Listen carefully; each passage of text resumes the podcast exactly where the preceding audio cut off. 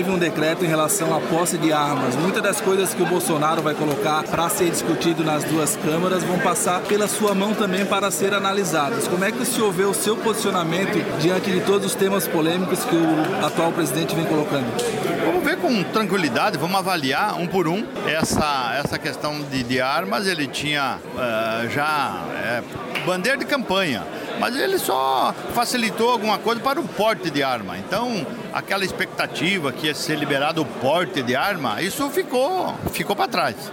Até porque é um absurdo a liberar a, o, o, porte de, ar, de arma generalizado. Vamos armar a população que não, eu acho que o caminho não é por aí. Enfim, todas as outras ações, eu tenho compromisso com o Brasil, tenho compromisso com Santa Catarina e vou ajudar, avaliando de forma muito serena todas as matérias, sejam elas polêmicas ou não, para eh, me manifestar. Eu represento um Estado privilegiado, um Estado que a qualidade política é muito, é muito grande do eleitor. Então, Santa Catarina ninguém enrola. Pode enrolar lá para cima, mas aqui ninguém enrola, enrola ninguém. Então a gente tem essa consciência e é por isso que nós estamos aguardando para assumir e começar a trabalhar. O que, que o cidadão catarinense pode esperar do senhor frente ao Senado, né, com, trazendo recursos? O que, que ele pode esperar da sua luta? Primeiro, vergonha na cara. Decência, como eu sempre tive.